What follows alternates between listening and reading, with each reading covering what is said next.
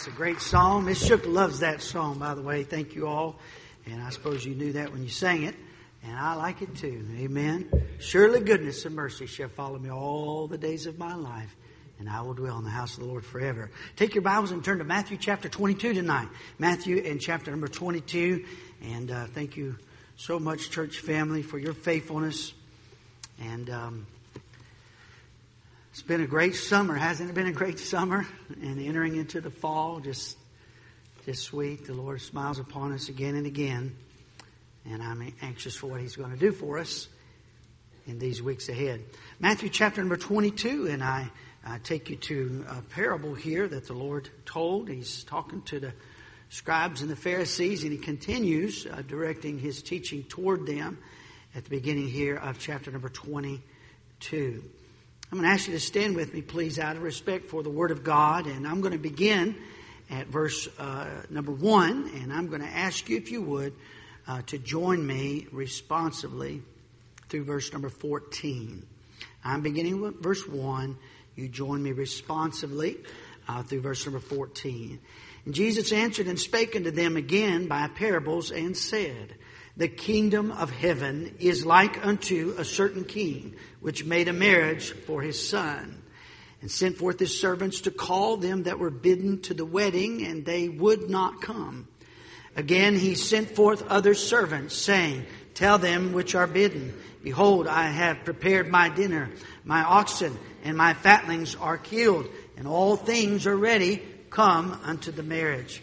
But they made light of it and went their ways, one to his farm, another to his merchandise. And the remnant took his servants and entreated them spitefully and slew them. But when the king heard thereof, he was wroth, and he sent forth his armies and destroyed those murderers and burned up their city. Then saith he to his servants, The wedding is ready, but they which were bidden were not worthy. Go ye therefore into the highways, and as many as ye shall find, bid to the marriage.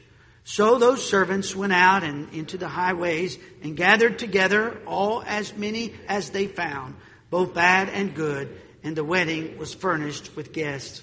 And when the king came in to see the guests, he saw there a man which had not on a wedding garment. And he saith unto him, Friend, how camest thou in hither not having a wedding garment? And he was speechless. Then said the king to the servants, Bind him hand and foot and take him away and cast him into outer darkness. There shall be weeping and gnashing of teeth. For many are called, but few are chosen. God the Father is uh, pictured here in the king in verse number two that made a, a feast for his son's marriage. And of course, the marriage, uh, the son is uh, the Lord Jesus Christ, typified here. The servants that he sent forth are uh, are uh, types of the Old Testament prophets and even the apostles that he would send out. And, uh, and so this is some beautiful imagery here in this parable. And, um, and he goes on to talk about, uh, oh, uh, verse number 11. Uh, this is all good stuff. Not in the message, but good stuff. He talks about the wedding garment in verse number 11. It reminds us of what the prophet Isaiah said. He hath clothed me with the garments of salvation. He hath covered me with a robe of righteousness. Amen. And so it's a lesson here, a parable about uh, the uh, imputed righteousness of Jesus Christ. That you don't get to heaven because you're a good person. You get to heaven because you wear the robe of righteousness that Jesus provided when he died on the cross. But I want to, it's a beautiful, beautiful parable. I want to talk to you on a more practical uh, thing tonight. And that is, I want you to focus your mind and heart on the response of those that were bidden, those that were invited to the wedding feast. In verse number five, we read this little phrase. They had been invited, and uh, they, uh, they, they wouldn't come. And then another group of uh, uh servants came and said, Come, come. And the Bible said, verse number five, and this speaks of the invitation. The Bible said, They made light of it. They made light of it. It was no big deal to them. It was no big deal to them. I want to speak to you on that subject tonight. They made light of it. Father, please fill me with your Holy Spirit. And I pray that the, the thoughts, Lord, you've laid, laid upon my heart for this hour could be communicated in the power of the Holy Spirit, Lord, that we as God's people learn from this and grow from this. Uh, please give us what you have prepared for us in Jesus' name. Amen. Thank you, and you may be seated.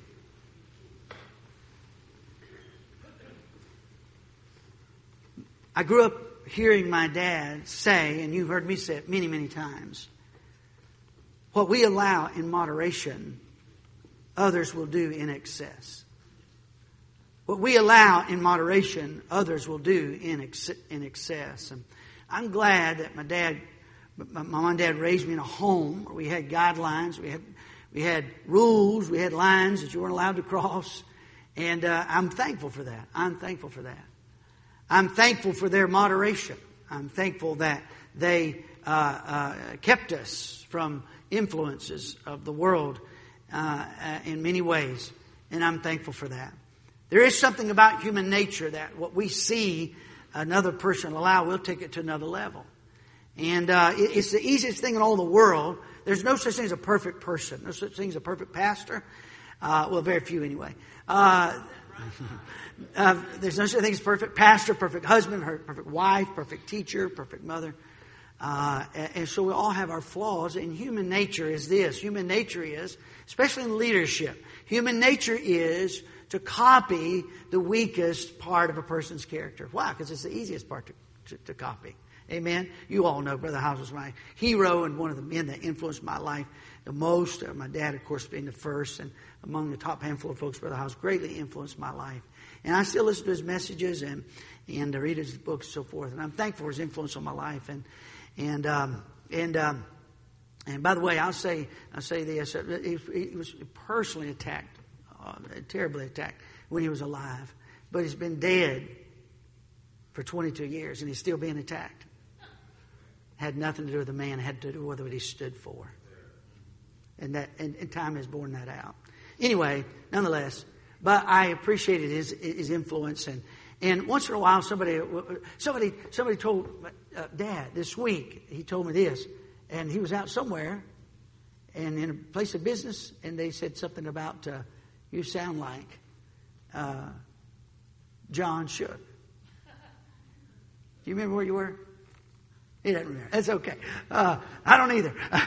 uh, but he was somewhere out in town at a place of business, and uh, he told me, he said, son, guess what happened this week? He said, I was in this place of business. I was talking, and somebody walked up and said, you know what? You, you sound like you sound like John Shook. He said, well, there might be a reason. That's my son.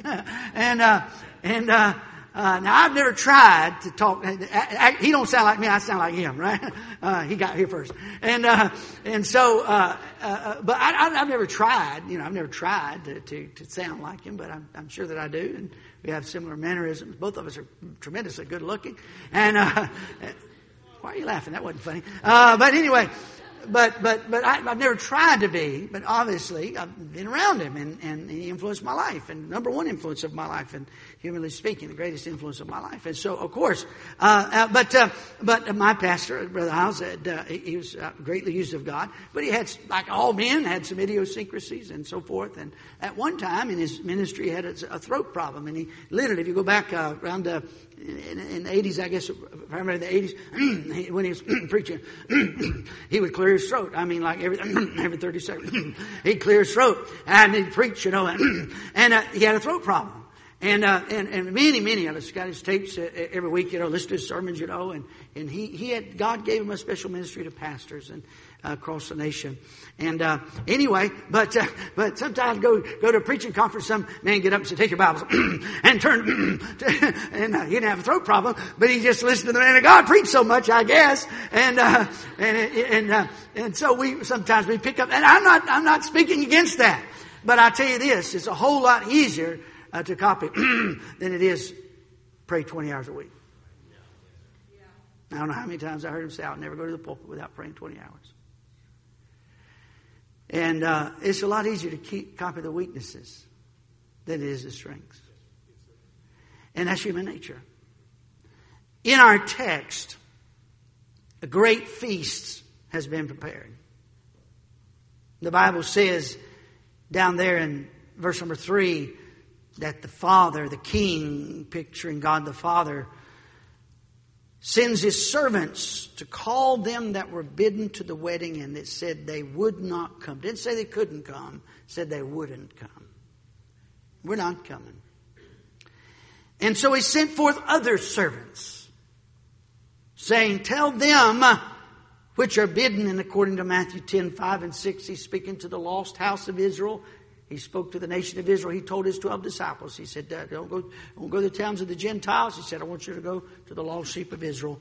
And, uh, and, uh, and that was their first mission.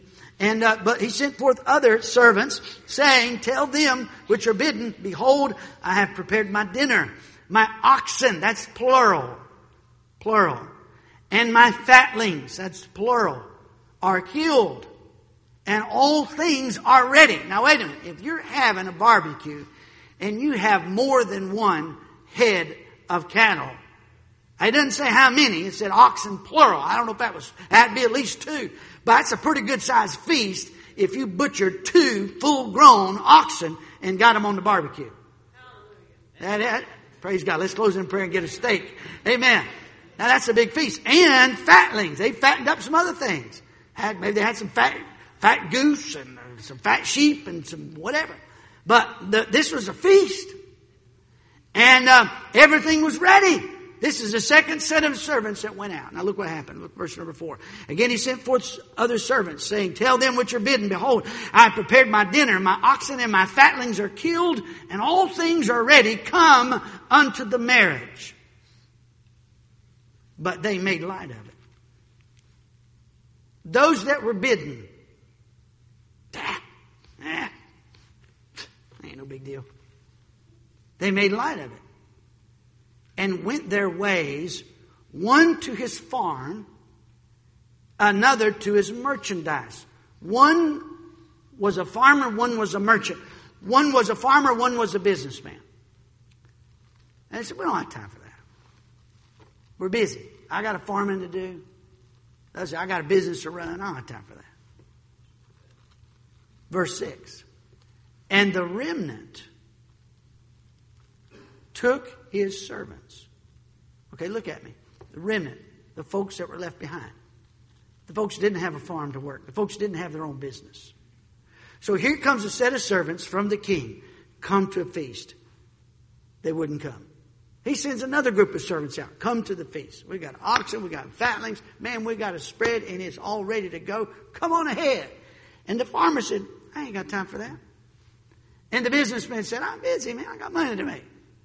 And the others evidently had no farm, evidently had no business affairs.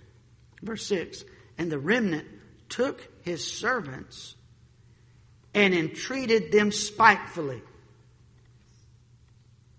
They roughed him up a little bit. So here comes the servants. The, uh, here comes uh, the servants of the king. And these are guests that have been bidden because there was a businessman among them, there's a farmer among them. They got their second invitation. And they said, We don't have time. It's whatever. It's not that thing. I don't care about that. It's no big deal to me. I got business. Others, businessmen, the farmer, the man of means, the men of business were the, were the leaders. They were the first ones to speak. And others who were watching them saw their response. So the businessman, he goes away, and the farmer, he goes off, and there's just some left. So they said, We'll have some fun with these guys. Yeah, ain't no big deal to us either. We'll have some fun with these guys. They start spiting them, start mistreating them. Probably it just started with name calling.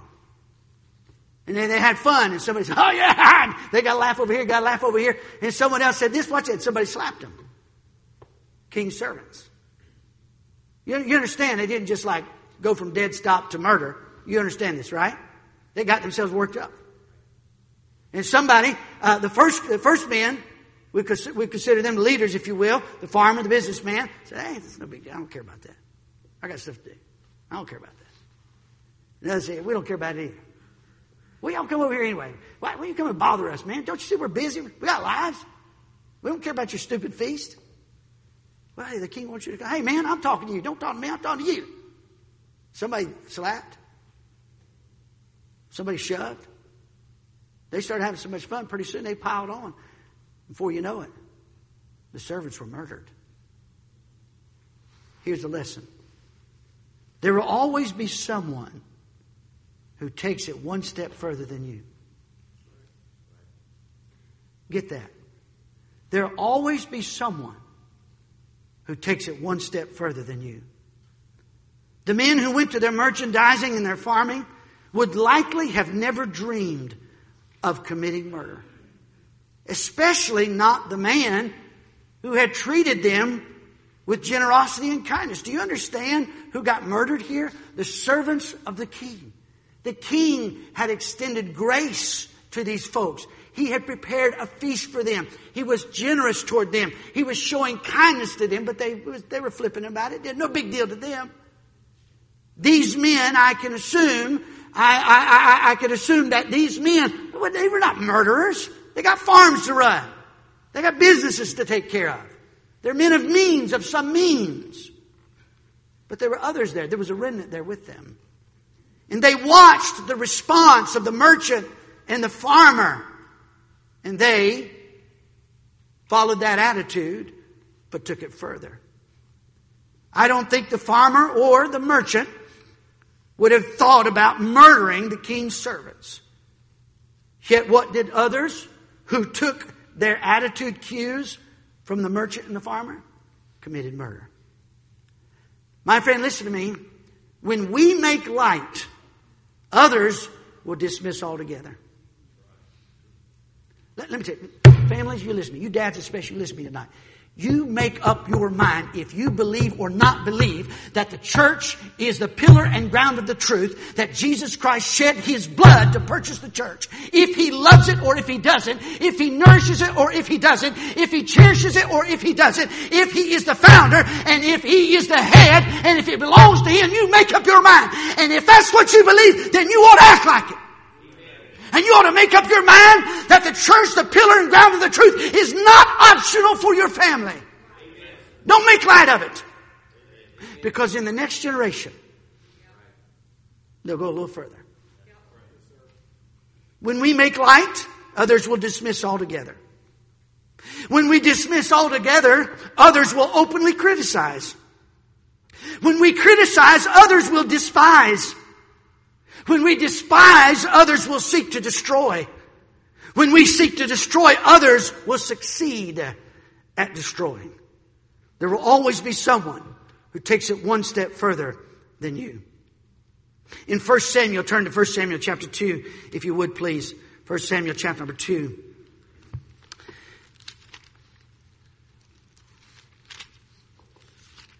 First Samuel chapter number 2. And we're in the 12th verse. The Bible says, 1 Samuel 2 verse 12, now the sons of Eli were sons of Belial. They knew not the Lord. This is the high priest's sons. And the priest's custom was, uh, with the people was that when any man offered sacrifice, the priest servant came while the flesh was in seething, uh, with the flesh of three teeth in his hand, and he struck it into the pan or kettle or cauldron or pot. All that the flesh had brought up, the priest took for himself. So they did in Shiloh unto all the Israelites that came thither. Also, before they burnt the fat, the priest's servant came and said to the man that sacrificed, Give flesh to roast for the priest, for he will not have sodden flesh of thee, but raw. I don't want to pull it out of the pot. I don't want boiled meat. I want, I want, I want, I want raw uh, prepared the way I want it. If any man said unto him, let not, let them not fail to burn the fat presently, and then take as much as thy soul desireth, then he would answer him, nay, but thou shalt give it to me now, and if not, I'll take it by force. Wherefore the sin of the young men was very great before the Lord, for men abhorred the offering of the Lord. Now, here's what's happening. These young men that are Eli, and by the way, Eli was intemperate. The Bible said he was a fat man. Just, that's what the Bible said. He was intemperate. And his boys took it to another level. They went and they said, no, we don't want to just put the hook in the pot, the, uh, the seething pot, the boiling pot, and pull out something. And that, that was perfect. God made, it was God's plan for, uh, for those sacrifices. A portion of it did go to God's servants and, and, and, and, provided for God's servants. That was portion. But these guys didn't want that. They wanted to get the best cuts They wanted to cook. They won't want to cook. They didn't want to go in the boiling pot. They said, we'll, we'll pick out our meat. And, and, and the people that were Levites and others prepared and said, you're not, it's not what you're supposed to do. He said, you will do it or I'll take it by force. These men are using their office uh, for uh, self gratification. Verse 17, wherefore the sin of the young men was very great before the Lord. Down in verse number 22 says, Now Eli was very old and heard all that his sons did unto all Israel and how they lay with the women that assembled at the door of the tabernacle of the congregation. How audacious is that? And he said to them, Why do you such things? For I hear of your evil doings by all this people. This is adult man, the high priest, talking to his sons. Why are you doing this? You shouldn't do this. This is just people. People are talking. This is not good. How many see a problem with that? Verse 24. Nay, my sons, for it is no good report that I hear. You make the Lord's people to transgress. Stop, please. Don't do that. If one man sinned against another, the judge shall judge him. But if a man sin against the Lord, who shall entreat for him? Notwithstanding, they hearken not unto the voice of their father, because the Lord would slay them. Look over at verse number 29. Wherefore kick ye at my sacrifice and at my offering, which I have commanded in my habitation, and honorest thy sons above me to make yourselves fat with the chiefest of all the offerings of Israel, my people. Eli was fat, his sons were fat. Wherefore the Lord God of Israel said, I said indeed that thy house and the house of thy father should walk before me forever. But now the Lord saith, Be it far from me, for I, for them that honor me I will honor, and they that despise me shall be lightly esteemed. Look over at chapter 3 across the page. Verse number 13 For I have told him that I will judge his house forever for the iniquity which he knoweth, because his sons made themselves vile. And here's the key phrase and he restrained them not. Eli was not responsible for his son's sin. The soul that sinneth, it shall die. A child's not responsible for his parent's sin. A parent's not responsible for his child's sin. But a parent is responsible to be a parent. And Eli whined at his boys. No, don't do that. You know, people say this, and we really, do, you know, we just need. Hey, let me tell you something, Eli. That ain't working. He would not restrain his boys. Guess what they did? They took it to a whole new level. They took intemperance to a whole new level. I'm saying, my dear friend, when we make light, someone else will mistreat, someone else will spite, and someone else will take it too far and maybe further than they planned to, which is always where sin takes you, further than you wanted to go, costing you more than you wanted to pay, keeping longer, keeping you longer than you wanted to stay. And, and, when we make light, when we, when we, when we just uh, uh, make light, others dismiss. When we dismiss, others criticize. When we criticize, others despise. When we despise, others destroy. When we seek to destroy, others succeed at destroying. When we refuse to condemn, others will tolerate. What we learn to tolerate, others will allow. What we allow, others will accept. What we accept, others will embrace. What we embrace, others will normalize. What we normalize, others will indulge in. And what we indulge in, others will overindulge to their very destruction. Do we not see this happening in our nation today?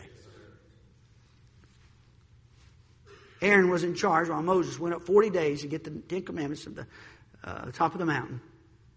in that amount of time, they said, Well, where'd Moses go? We don't know where Moses is. We want to worship. We ain't had church since he's gone up the mountain. We need something to worship. And Aaron, bless his heart, the dumbest thing ever anybody ever said, I think, in the whole Bible, is Aaron. Moses comes down and says, "What is going on?" And he says, "Well, you know, I, we, people gave me all their gold rings, and I threw it in the fire, and this calf popped out." What a dumb thing for an adult person to say. I can see a six-year-old saying something stupid like that. He, he literally told his brother that. Now, let me tell you something. Listen, if you and I are not willing to do our job, we should not be shocked when someone else takes it further. Sadly, in 1 Samuel 8 1 through 5, we learned that Samuel, unfortunately, didn't do so well with his own.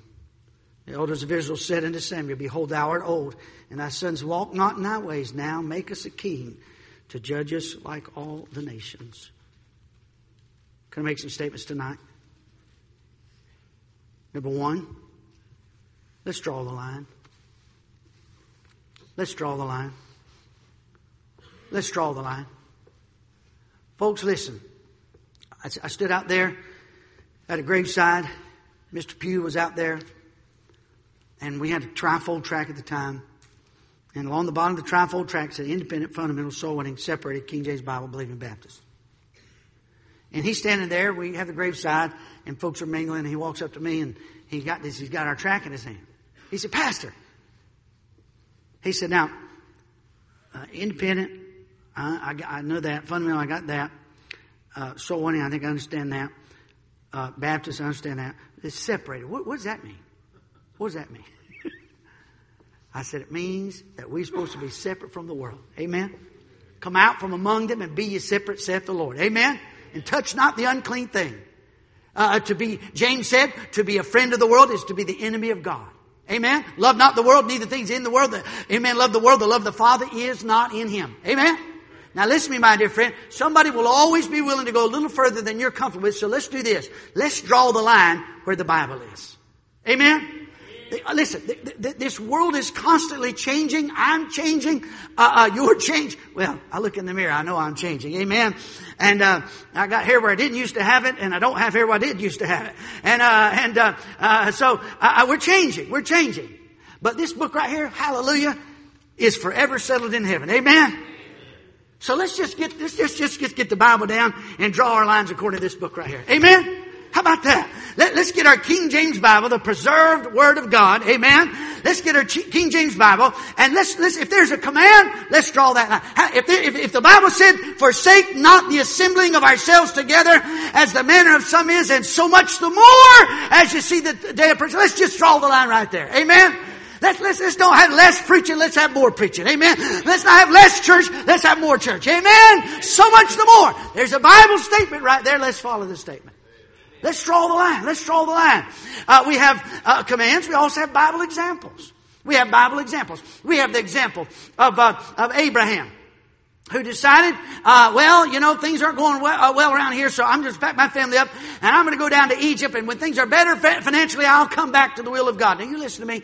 You can look at uh, uh, Naomi and Elimelech, and you can look at Abraham, and you can look at Sarah, and you can look at others who made their decisions of while their family was going to spend their life by, by, uh, uh, by a financial decision. I'm not saying finances should not be a consideration in your life, gentlemen, but I'm saying the spiritual health of your family is tenfold more important than any other aspect of your life.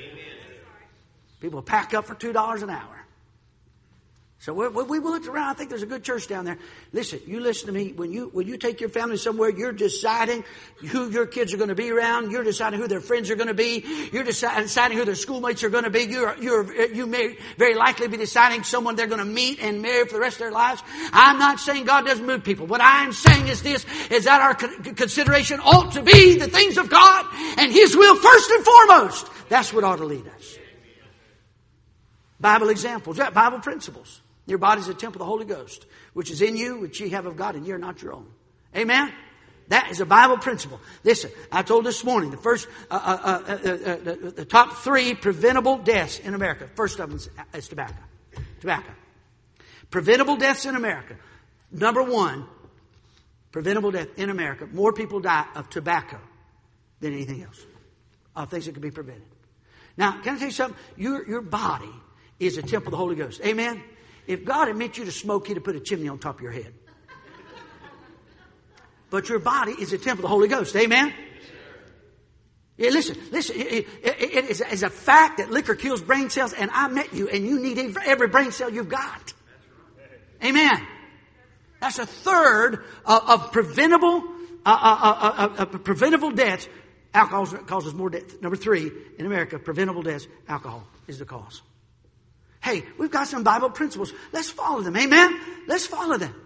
Now listen, I, I, I listen, I, I we, we, as best I can as your pastor. This is my commitment to you, my commitment to the Lord. Best I can as your pastor, as I'm going to try to understand this book And I'm going to try to read this book and study this book, meditate on this book, and follow its commands and teach you its principles and, and look at the Bible examples and see what God did uh, what, what, when Elimelech uh, left the will of God and what happened to his family, and Abraham left the will of God, what happened to his family. I'm going to follow these by God's grace the best I can. I don't think I'll do it perfectly because I'm, I'm not perfect. I'm almost perfect, but I'm not, I'm not, I'm not perfect. But I promise you this, with God helping me, we're going to draw our lines with this book right here. Amen. As our guide.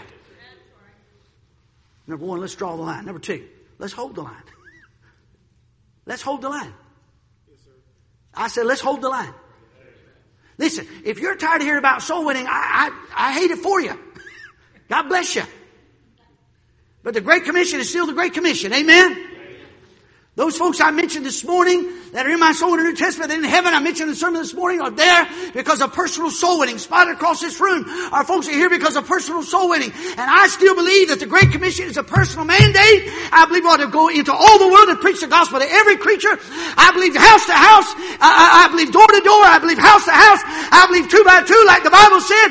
I believe we have a mandate. I believe like Philip, we go where the sinners are, run up to them, catch them. Hey, understand what you read? No, how can I accept somebody show me. I can show you. Pulled over, got in the chair, led the man to Christ. One-on-one soul winning. It's all over your New Testament, the book of Acts. And by God's grace and with God's help, this is, we're going to emphasize soul winning. We're not going to walk away from it. We're not going to trade it for lifestyle evangelism. We're not going to back off. We're not going to back off and emphasize it less so we don't feel so bad because everyone that we, that prays the sinner's prayer with us doesn't show up and get baptized and join the church and become a deacon within a month.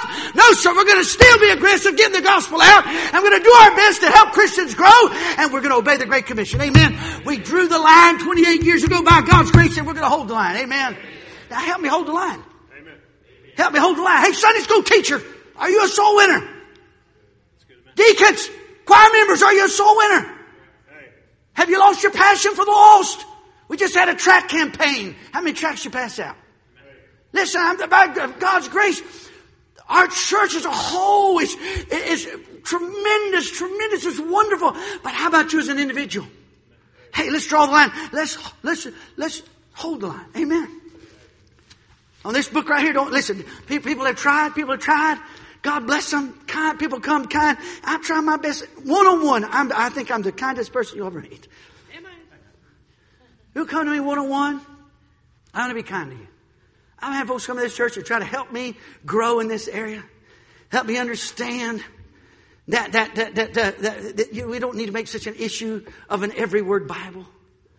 That some of these other translations are good, and they give me, I mean, load, loads of stuff. I've had books given to me. I've had, I've had other Bibles given to me. I've had printed off. I don't know. Good night. Uh, somebody was keep, uh, keeping uh, uh the UPS store in business for a while, printing stuff off the, uh, the copier to help me understand. And and I filed every bit of it. Every bit of it I filed. File 13. It's a round basket right underneath my desk. Amen. Yes. Well, now we spent some extra money on trash bags, pulling it all out and taking it to the dumpster. But listen, I, I but, but listen, I believe the Bible's the Word of God. Amen. I believe it's, it's forever settled in heaven. I believe God, through the process of divine inspiration, got it from up there to down here. I believe God got it from one language to another language. I believe He did what He promised in Psalm 12, 6 and 7 and preserved the words, preserved the words, preserved the words. Man shall not live by bread, but by every word that proceeded out. I believe it. Amen. Now, if you're interested in, but that's so controversial. And I got good friends. I, I got good friends too. I got good friends too. And they don't see this as, ah, that's fine with me. But I'm tell you something. We're drawing the line. By God's grace, we're going to hold the line. Amen. Help me hold the line. Help me hold the line. I like what Dr. Trieber said so many years ago. I sat at one of his pastors' conference. And he said to, to, to us, he said this, wherever you draw the line, that's where the battle will be. That's where the battle will be.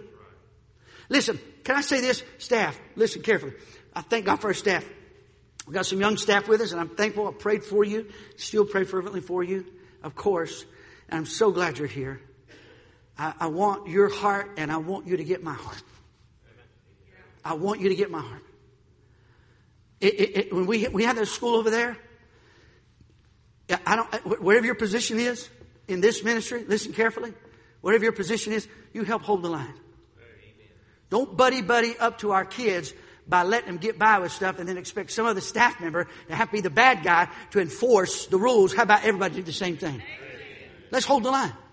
Let's hold the line. I, I want to be friends. I love these kids. I love it. I love them. Your pictures in my I pray for you. I, I, I enjoy you. I enjoy being with you.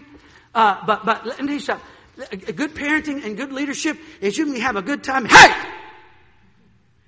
And in about that fast, at, at warp speed, go from ha ha ha to hey, cut it out. You need to be able to do that. You need to be able to do that. You need to understand, listen, these kids, they need more than a buddy. They need somebody who walks with God. They need somebody who loves this book and somebody who says, listen, this world is changing. God's people are changing. Churches are changing. Christianity is becoming more churchy, uh, more worldly. The world's becoming churchy and somebody needs to hold the line. And there needs to be a group of people and some dads in every home and say, by the grace of God, we're going to hold the line with pastor. We're going to hold the line. We're going to hold the line. Let me tell you something. The prodigal son left home. He had a place to come back to years later. You know why? Because dad didn't bring the hog pen into the house. He didn't bring the hog pen into the house. He didn't bring the hog pen into the house. He didn't go to the hog pen. He stayed home. And the son said, I want to get right. He had a place to come back to. Let's hold the line. Let's hold the line on convictions and standards. Let's hold the line on convictions and standards. Amen?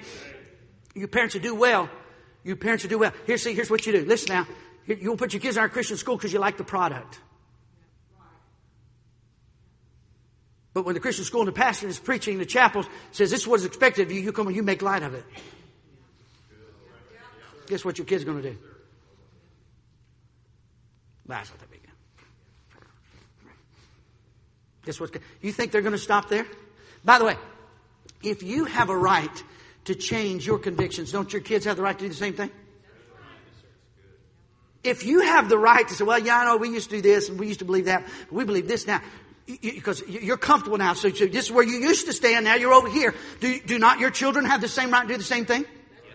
Huh? Do they not? Wouldn't it be two-faced? Wouldn't it be hypocritical to say, well, yeah, you know, but I understand more, you know, and everything. And I think we make too much out of certain things or whatever. I used to believe this stand here, but you know, you know, we don't really have to emphasize that too much, you know, whatever. makes such a big deal out of it. Listen, I know not everything in this book is equally as important as something else, but it is equally true if it's in the Bible.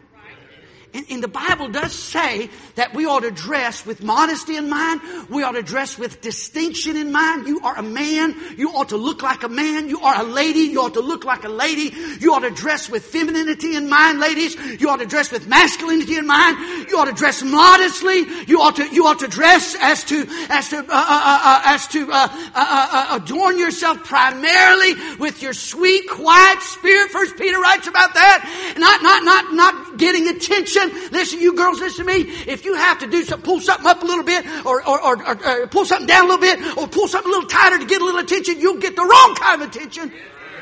The wrong kind of attention. You catch a boy's eye with something tight, you, you, you, you won't like what you catch. Because there will always be somebody to go a little lower, a little higher, a little tighter than you, sweetie. What you better do is you better say, I'm a Christian lady. Same thing, you men. You, you, men, listen, listen. You know what? This is the house of God. Hey, fellas, is that the truth is this? Man, we got it easy. We got it pretty easy.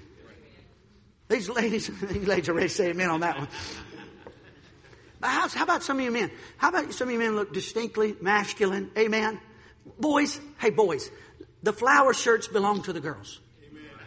You get your little penguins, dee, dee, dee, hearts, Give that to your sister. Amen. Amen. Good night. The queers are, are the ones designing the clothes. You go to the mall and go to a rack. Take, take note. Who's designing those clothes? It, it, it, it's, it's as plain as a, day, as a nose on our face. We know what the world is trying to do to our boys. We know it's out in the open. They can't reproduce so they have to recruit. Queers can't have kids. So they're after our kids. And listen to me, you a man, listen, listen. I'm talking about, I'm talking about your decorum, the way you handle yourself, the way you dress yourself, the way you, you act. I'm talking about that. By the way, let, let me help you with something. Young men don't stand around in groups with girls and giggle.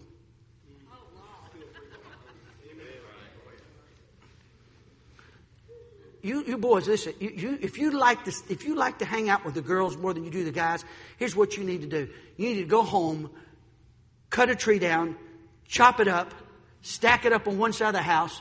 When you finish, go stack it on the other side of the house.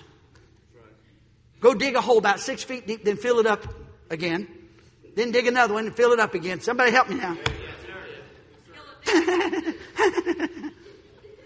Do you understand the spirit of this age that's trying to do that to our boys? It's an evil, wicked, vile spirit. Let's hold the line. Let's hold the line. Let's hold the line. Number three, do it with, let's do it with personal conviction. Let's do it with personal conviction. Yes, I know that this is Baylor's Baptist Church, and I know by God's grace we're trying to be what God wants us to be an old-fashioned, independent, fundamental, souling, separated King James Bible living Baptist Church. I understand that. But how about let's do let's let's hold the line with personal conviction. What do I mean by that? When, when we say, well, you know what your dad will say. Well, you know what Mr. Cook will say. Well, you know what Pastor will say. How about this? Um, what does your dad say? Rather than, well, you know, Mama, can I? Oh, well, you know what your dad would say. You understand the difference? Anybody with me? Now, you know, Dad. We got to patronize Dad. You know, because you know, Dad. You know, I know. The pastor says you can't. Uh, Mr. Cook, you know, Mr. Cook is mean old Mr. Principal. How about this? What'd your principal say? Huh? What'd your pastor say? What'd your dad say? Uh huh. Yeah. Yeah. That's what we do.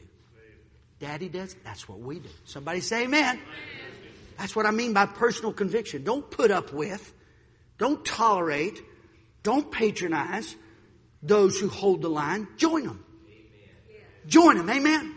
Listen, we are here tonight because of Daniel. We're here tonight because of Shadrach, Meshach, and Abednego. We're here tonight because Peter gave his life, Andrew gave his life, Matthew gave his life, John gave his life. We're here tonight because John Rice paid a price, and Lester Roloff paid a price, and Bob Jones Sr. paid a price, and Harold Sightler paid a price, and Dr. John Rice paid a price, and Bill Rice paid a price, and Brother Hyles paid a price. We're here because others paid their price. Now listen, somebody in this generation needs to be the peculiar chosen people of God and unashamed to draw a biblical line and stand on that line.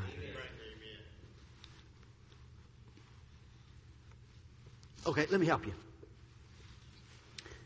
Well, I know, I don't know if Pastor will like that song.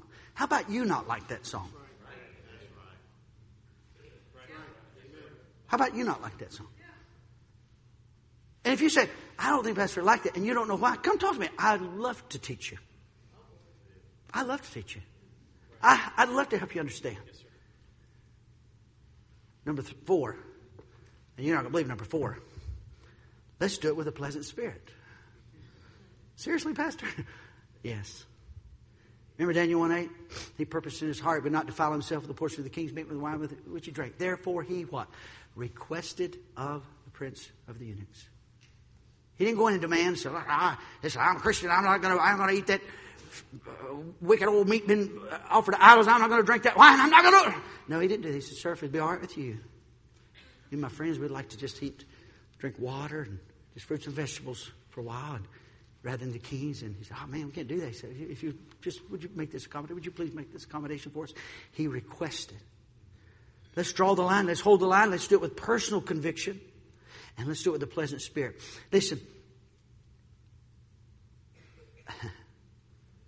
Everybody okay? Listen. Young people, parents, staff. If you're going to push some things, let me help you. I'm not going to be uncomfortable. I'm not. Well, I don't know why our kids can't. Okay, you get all bothered by that. You help yourself. I'm not going to be uncomfortable. If somebody gets uncomfortable, I guess it'll have to be you. Amen. Can I tell you this? Whoever controls the Spirit controls the situation. You know who was in control at the stoning of Stephen? the man with the angelic look on his face. The rest of them were going raving mad. Stephen was the only one in control, and we do not know who his detractors were, but we sure know who Stephen was. You know who was the hero of Calvary?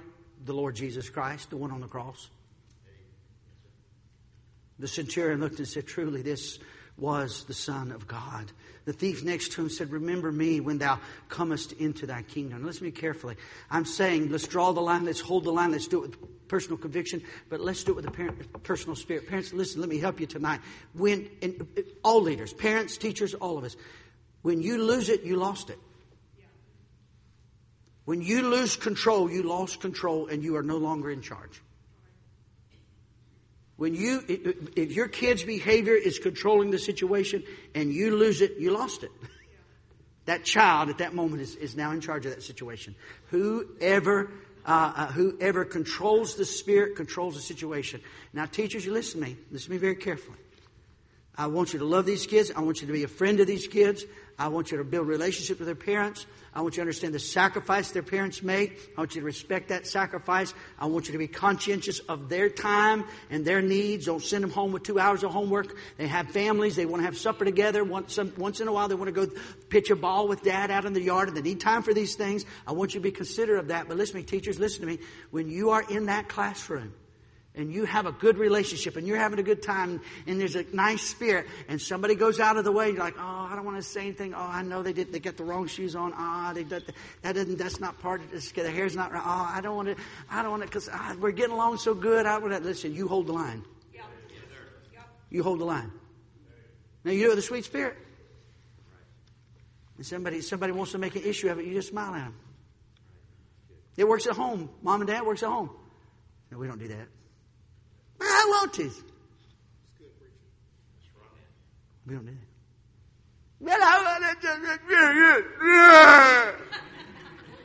Look, if somebody's going to be miserable, it shouldn't be the leader. Amen? The, the person who's in control of their spirit is the one in control of the situation.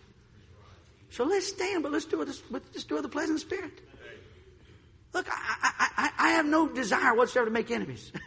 I don't think I'm better than anybody, except Brother Hamilton. I think you're better than him. I don't think I'm better than anybody. I, I, I, listen, but by God's grace, I want to finish the way we started. So let's be as strong. Let's do it with a pleasant spirit. Number, number next, let's be as strong as we need to be to hold the line. Look, listen, leaders, and here's, mom, Don't use a baseball bat to, to kill a gnat. I told you! What's the last time? You know what? Because of the first 10 times you said it, you didn't mean business. And now you want to do something about it. Why? Because you're frustrated. You're out of control yourself. Now, teachers, listen to me. If you can't control your spirit, you don't have any business being in that classroom. If you can't control your spirit, I love you and I will accept your resignation letter. Amen. If you are not in control of your spirit, you cannot expect those kids to be in control. Amen? So let's do it with a sweet spirit, yes. But let's be only as strong as we need to be. Amen? To hold the line. One last thought.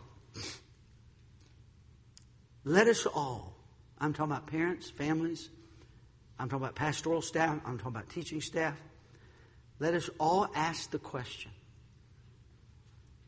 When it comes to, when it comes to a, uh, what you might think of as a, uh, a questionable thing, something that's not clear. I say, Pastor, I get it. There's a Bible command. Absolutely. If there's a Bible principle, absolutely. If there's a Bible example, I get it. Yes, we're going to do that. But what about those things that maybe fall even beyond that? What should our guide be? Where would we draw the line? Listen carefully. Let's ask this question Where will this take us? Where will this take us? You see, here's the principle. Many years ago, I learned this principle. It is not wise to create appetites that cannot be righteously satisfied. It is not wise to take your kids' parents, for example, somewhere to expose them to some things that they get an appetite for And then after they've gotten an appetite for it, then you say, well, we, we shouldn't do this. This is too much. We shouldn't do any more of that. You created the appetite. You understand this? When it comes, listen, staff, listen to me. When you, when you, when you, when, I'd like for all the staff, listen to me carefully. I'd like for all the staff to personally look at your music, your personal music listening habits, and ask yourself this question Is this where our ministry is headed? Is this where we want to go? You understand? Listen, I.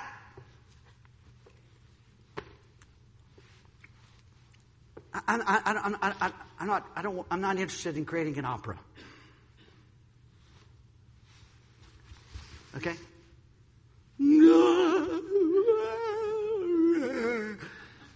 I'm not against that. That's not what I'm trying to create. But listen to me carefully. Hey, hey, listen to me carefully. When you, when it, when it, when one of our young people gets in a vehicle that you're in charge of, staff, are you listening to me? When a young person gets in a vehicle that you're in charge of and you put something in there, you just keep in mind they're going to go a little further. Does that make sense to everybody?